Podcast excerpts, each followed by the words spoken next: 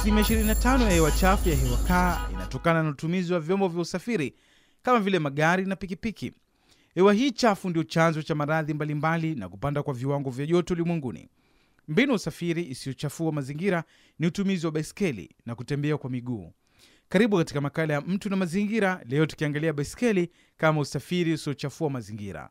Jina langu ni Faiz Musa. Idadi kubwa ya watu ulimwenguni wanatembea kwa miguu ama kutumia baiskeli kama usafiri wao wa kutoka sehemu moja hadi nyingine. Nchini China, asilimia 60 ya wakazi wanatumia usafiri wa baiskeli, na hili ni mojawapo ya sababu ya taifa hilo kupiga hatua katika utunzaji mazingira. Utafiti uliofanywa mwaka 2016 na shirika la Umoja wa Mataifa linaloshughulikia masuala ya mazingira, yaani UNEP, unaonyesha kuwa katika bara la Afrika utumiaji wa baiskeli ni asilimia tano pekee. Geoffrey Otiato Mulindi ni mbebaji wa abiria kwa kutumia baiskeli katika kivuko cha feri eneo la Likoni mjini Mombasa. Biashara ya baiskeli kwangu mimi sioni ubaya wake, huwa sometimes unapata, saa ingine unakosa. Mimi kivyangu naokopa pikipiki sababu inaweza kuanguka, inatumia mafuta, na baiskeli yangu ni mimi mwenyewe na nguvu zangu tu. Kulingana na hiyo mambo ya moshi, ukipata pikipiki, tukutuku, magari zinatoa moshi, lakini baiskeli hiyo ni natural, inaenda unatumia nguvu zako, hazina moshi na tena iko convenience. Mjini Mombasa, usafiri wa haraka ni pikipiki. Ni aina usafiri unaopatikana kwa urahisi sana katika kila kituo cha usafiri na mitaani, ila wapo ambao hadi sasa wanapendelea kubebwa kwa baiskeli kwa sababu ya usalama na unafuu wa baiskeli. ndio kitu bora na usafiri ambayo kila mwananchi anaweza kuafoti Kwa sasa sisi tuseme hivi, abiria tuko nao, kuna wale wanaenda kwa pikipiki ambao wanaenda mbio mbio, wanataka kwenda haraka, na kuna wale wateja wetu ambao wanaenda pole pole, wanajua baiskeli hata akianguka hawezi umia. Kwa customer, kusema kweli, tuko nao. Ripoti ya shirika la UNEP inaeleza kwamba barani Afrika uendeshaji wa baiskeli unahusishwa na umaskini na kukosa elimu, na magari ndiyo yanayochukuliwa kuwa na hadhi. Ni kutokana na hili ambapo mataifa mengi ya Afrika yanawekeza katika ujenzi wa barabara za magari tu, jambo ambalo pia limeongeza ajali nyingi kwa watumizi wa barabara na waendeshaji baiskeli. Amos Masanga anaeleza kwamba aliwachana na baiskeli na kuanza kuendesha pikipiki akiamini ni kuendelea kiuchumi.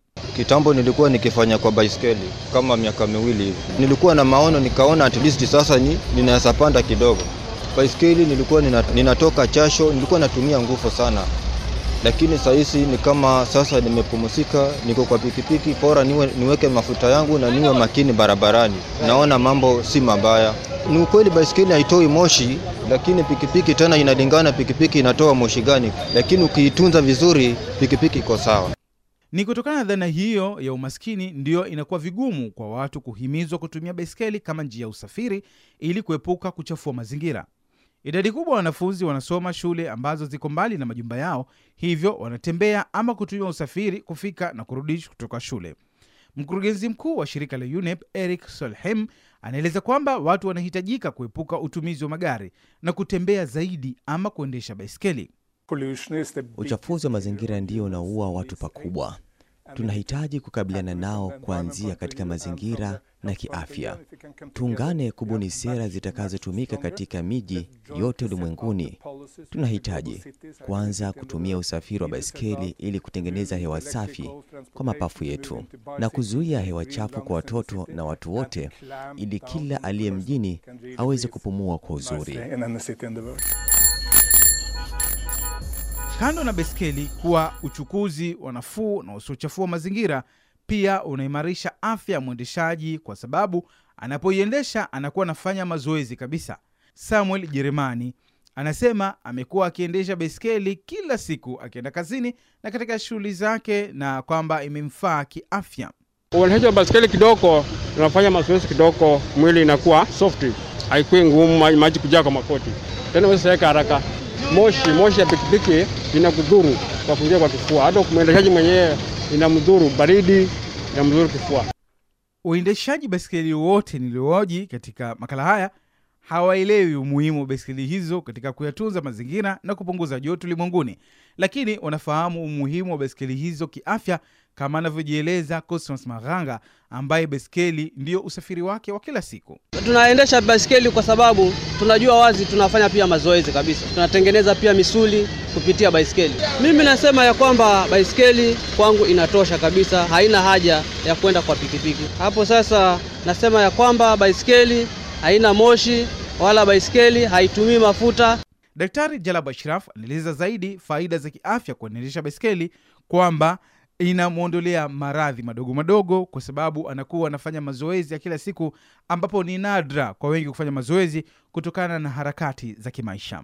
Inasaidia katika upunguzaji wa presha, inasaidia katika magonjwa ya kisukari na vile vile katika magonjwa ya mafuta mwilini, yani cholesterol. Upelekaji wa baiskeli unaipa nguvu misuli yako na mifupa. Vilevile Daktari Ashraf anaeleza kwa nini hivi sasa kila mmoja anafaa kumiliki baiskeli mijini na vijijini, ambapo mojawapo ni kwamba unafika haraka katika eneo unalokwenda kwa sababu ya msongamano wa magari ambayo hushuhudiwa kila asubuhi na jioni. Hivyo kwa aliye na usafiri wa baiskeli inakuwa rahisi kupenyapenya katikati ya milolongo ya magari. Kwa vile baiskeli ni chombo ambacho hakitumii petroli, hutoi e, moshi ambao ni chemical mbaya katika mwili wa binadamu, inaweza kudhuru na kuleta maafa tungu nzima, ikiwemo kifua, mafua na hata baadhi ya chemicals zinazotolewa zile za benzin zinaweza kuleta hata kansa. Utumiaji wa baiskeli bila shaka utachangia kasi ya mabadiliko ya tabia nchi kupungua na kumnusuru binadamu kutokana na majanga na maradhi yanayoibuka kwa sababu ya kubadilika kwa mazingira. Daktari Jalab Ashraf anafafanua zaidi.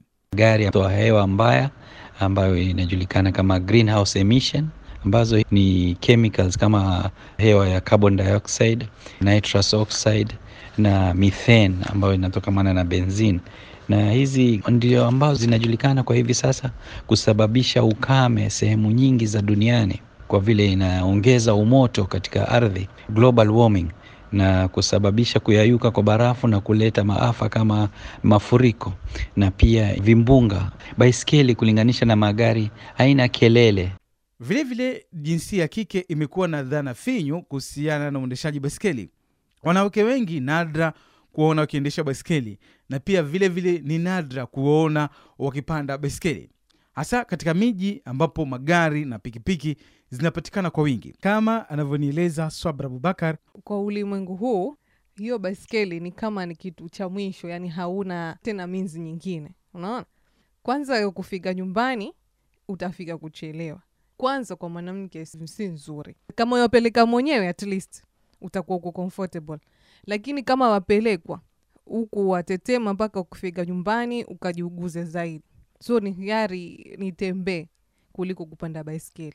Changamoto zinazokabili uendeshaji wa baiskeli ni difwiri, yaani michanga mingi wakati wa kiangazi na matope wakati wa msimu wa mvua, kama anavyonieleza joffrey Otiati. Climate change ile tuseme, wakati kama kuna kiangazi, kitu ambao wanatusumbua sisi sana ni mchanga. Kama iko nini, jua limewaka sana, ile mchanga wakati na cycle baiskeli inarudi nyuma, ambapo kuchoto kama iko hatukuwa kuwa na kazi sana vile, ama mvua kama iko pia hatuna kazi vile.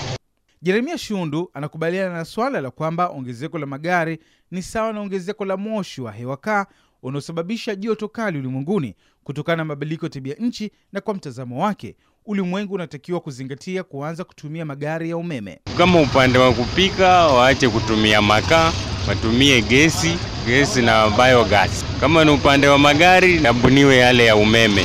Alafu kama ili kila mmoja aweze kushiriki katika kampeni ya kutunza mazingira na kupunguza kasi ya athari za mabadiliko ya tabia nchi, basi inafaa kila mmoja aanze kutumia baiskeli. Shirika la Umoja wa Mataifa la mazingira UNEP linapendekeza sera za kuhimiza watu kutembea na kutumia baiskeli, kutenga asilimia 20 ya bajeti kwa ajili ya miundombinu itakayowakinga watu na ajali wanapokuwa wanaendesha baiskeli, na vilevile vile mataifa yanafaa kuzipa baiskeli hadhi sawa na magari. Naam msikilizaji, hapo ndipo tunafikia mwisho wa makala haya ya Mtu na Mazingira, ambapo leo tumeangalia baiskeli kama usafiri usiochafua mazingira. Jina langu ni Faiz Musa, kwa heri.